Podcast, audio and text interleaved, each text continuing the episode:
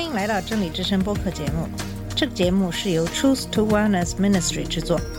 在这个节目里，我们要从一个不一样的角度向你介绍圣经和基督，带你走进一个属灵的世界。我们的节目在每个星期二、四、六更新，欢迎你的收听和关注。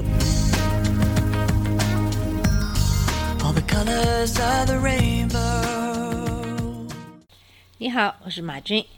今天让我们一起来继续学习《创世纪》。在上一期的节目里，我们讲了《创世纪》的十三章到十七章，主要是亚伯兰从埃及回来，与王征战，耶和华与亚伯兰立约，并且许诺他后代昌盛。可是因为萨拉不相信自己能够怀孕，就把从埃及带来的使女给亚伯兰为妾，并生下以实玛利。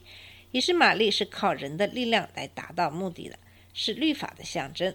耶和华并没有违背自己对亚伯兰的诺言，并且对亚伯兰再次强调他们之间的契约，并且把亚伯兰改名为亚伯拉罕，并且要求以色列人行割礼。割礼是神与他的百姓立约，以色列人在身体上的记号。创世纪的十八章开始讲述的是耶和华要毁灭索多玛、俄摩拉的事。在耶和华和使者在去索多玛、俄摩拉之前，他们先去见了亚伯拉罕。当时有三个人在亚伯拉罕面前显现，其中两个为天使，另一个是耶和华。但是亚伯拉罕当时并没有认出来他们是神和天使。亚伯拉罕和萨拉就按照他们的规矩接待了这三个人。亚伯拉罕坐在帐篷门口，隐喻他在地上做客旅的地位。常羡慕天上更美的家乡。就在这样的一个场合，神向他显现，做他的朋友。神来见亚伯拉罕，是要告诉他，他要有一个自己的儿子。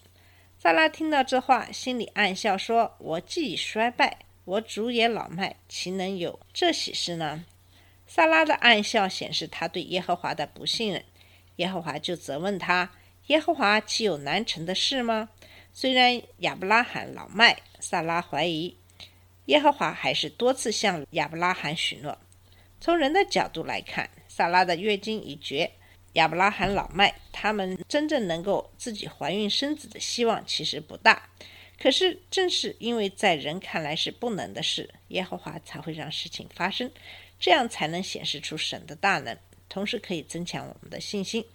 人常常看自己的力量来衡量城市的几率，但神的能力是无限的。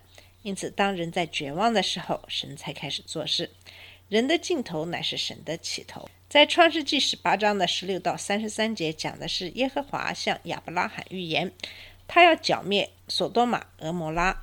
当亚伯拉罕和两位天使步向那城时，亚伯拉罕就开始跟耶和华为那城里的人代求。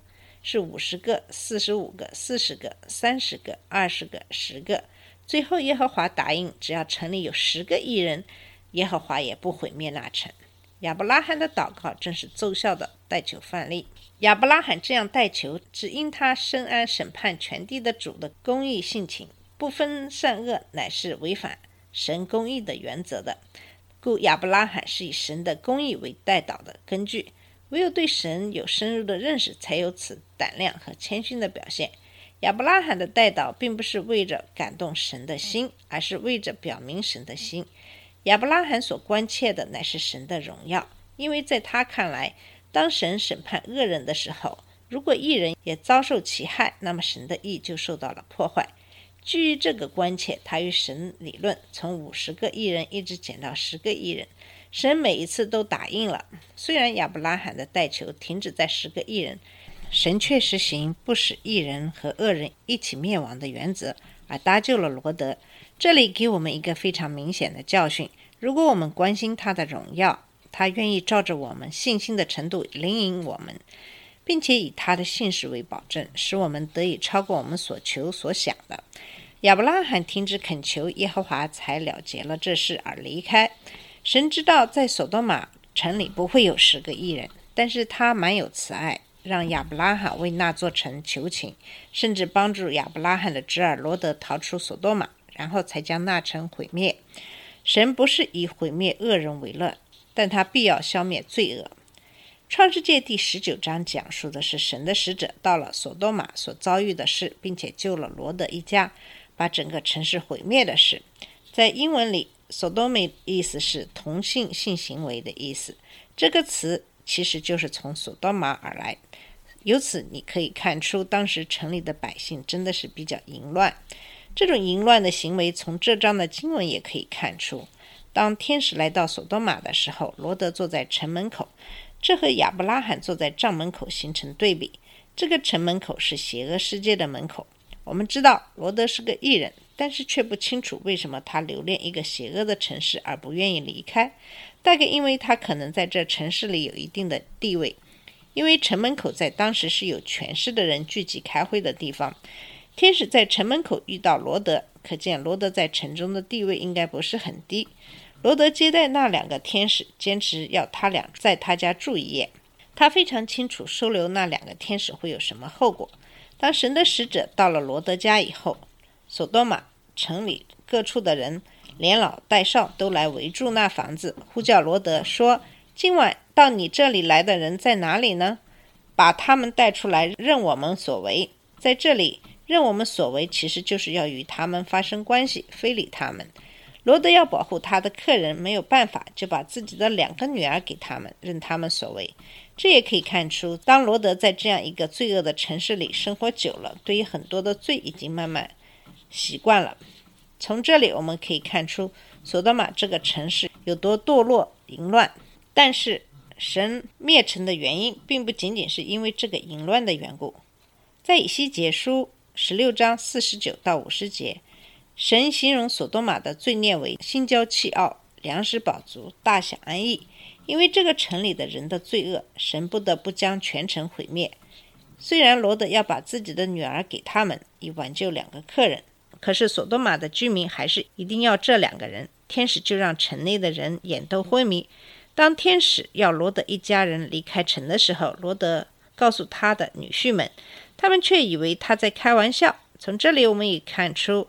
我们现代社会的一些现象，当我们生活在罪恶里的时候，经常会被身边的人同化，以致没有办法听到神的声音，没有办法辨别是非，这样神就没有办法再用你。当天使催促罗德带领他的妻子和女儿离开索多玛的时候，罗德还舍不得放弃索多玛的财富、地位和舒适的生活，迟延不走。在罗德犹豫不决的时候，天使拉着他的手，带着他们逃离了这个危险的地方。索多玛城内连十个艺人都没有，于是神毁灭了这个城市。虽然索多玛在那个时候已经非常先进，但是那个地方遭到突然毁灭。索多玛的地点应该就是在死海南端的位置。罗德的妻子虽然和他一起离开那城，心却仍在城中。回头看那焚烧着的城市，对过去依依不舍，不愿意完全抛弃。在二十四节到二十六节讲到。当时，耶和华将硫磺与火从天上耶和华那里降于索多玛和俄摩拉，把那些城和全平原，并城里的所有居民，连地上生长的都毁灭了。罗德的妻子在后边回头一看，就变成了一根岩柱子。在这里也可以看出，硫磺、岩柱等等，现在都是死海里富有的成分。罗德的妻子变成岩柱，落在神的审判之下。这在后来，基督耶稣在路加福音十七章三十二节提到：“你们要回想罗德的妻子，就是要警戒轻看神救恩的人。当你亲近神的时候，是不是还在回头望，想留在罪里呢？不放弃旧的生命，跟神的关系就不会有什么进展。”罗德在离开索多玛以后，逃到了索尔。后来他离开索尔，住在山洞里。就在这里，他的两个女儿使他醉酒，又使他犯乱伦的罪。罗德的两个女儿为了使父亲保存血脉，就做出这种乱伦的勾当。这也说明他们对索多玛的道德标准以及的接受。后来大女儿生了儿子叫摩甲，是现今摩甲人的始祖；小女儿也生了儿子，给他取名叫便雅米，也就是现今亚门人的始祖。摩甲人和亚门人成为以色列人身边的刺。后来摩甲妇人引诱以色列男子行淫，亚门人叫以色列人膜拜米勒公。把女儿献作祭物。由于以色列人跟他们有亲族关系，神不准摩西攻击他们。耶稣的祖宗大卫的曾祖母路德就是摩甲人。这些都给以后的一些事情埋下了伏笔。创世纪的二十章是讲述亚伯拉罕犯的第二次撒谎的错误，就是要萨拉谎称为自己的妹妹。我们在前面讲到，当亚伯拉罕在埃及的时候，为了保全自己的性命，让萨拉撒谎。这一次是当他们向南地迁去，寄居在基拉尔，因为亚伯拉罕称撒拉为妹子，所以基拉尔王亚比米亚就差人把萨拉娶了去。他在埃及犯的错误，在这里再次犯了。虽然他是信心之父，却没有吸取上次的教训，再次屈服于试探之下。可能你会觉得这是怎么可能呢？亚伯拉罕是信心之父，况且神一再向他显现，按理他应该对神有信心。这也看出，不管我们是谁，都难免有软弱的时候。当我们遇到试探的时候，不管我们是怎样的爱神，怎样有信心，难免会难以抵御试探和诱惑。我们在属灵的生命上就会受到攻击。我们必须要努力战胜自己的软弱，提醒自己，神在看顾我们，这样我们就可以得到鼓励，可以帮助我们战胜试探和诱惑。在基拉尔王亚比米亚身上发生的事，其实是亚伯拉罕在埃及表里不一事件的重演。亚比米亚因无知而娶了已婚的妇人，几乎犯了奸淫罪。幸好神阻止他玷污萨拉，使他得免犯罪。神以死亡威胁亚比米亚，神对他是怜悯的。其实神对我们每一个人都是一样的。神在我们每个人的生命中都多次这样挽回我们，使我们不致犯罪。只是我们不觉察而已。这段经文告诉我们，神不只是历史边缘的旁观者那么简单，他能驾驭他子民的邪恶，甚至借着那些不信人的生命形式。异教徒亚比米亚处理这事比亚伯拉罕公义。亚比米亚其实是一个称呼，不是一个人名。嗯，在后来的很多的呃圣经的经文中，我们都会遇到亚比米亚这个称呼。当亚比米亚知道事情的原委，便叫亚伯拉罕过来质问他为什么亚伯拉罕要撒谎，使他和他的国民陷在罪里。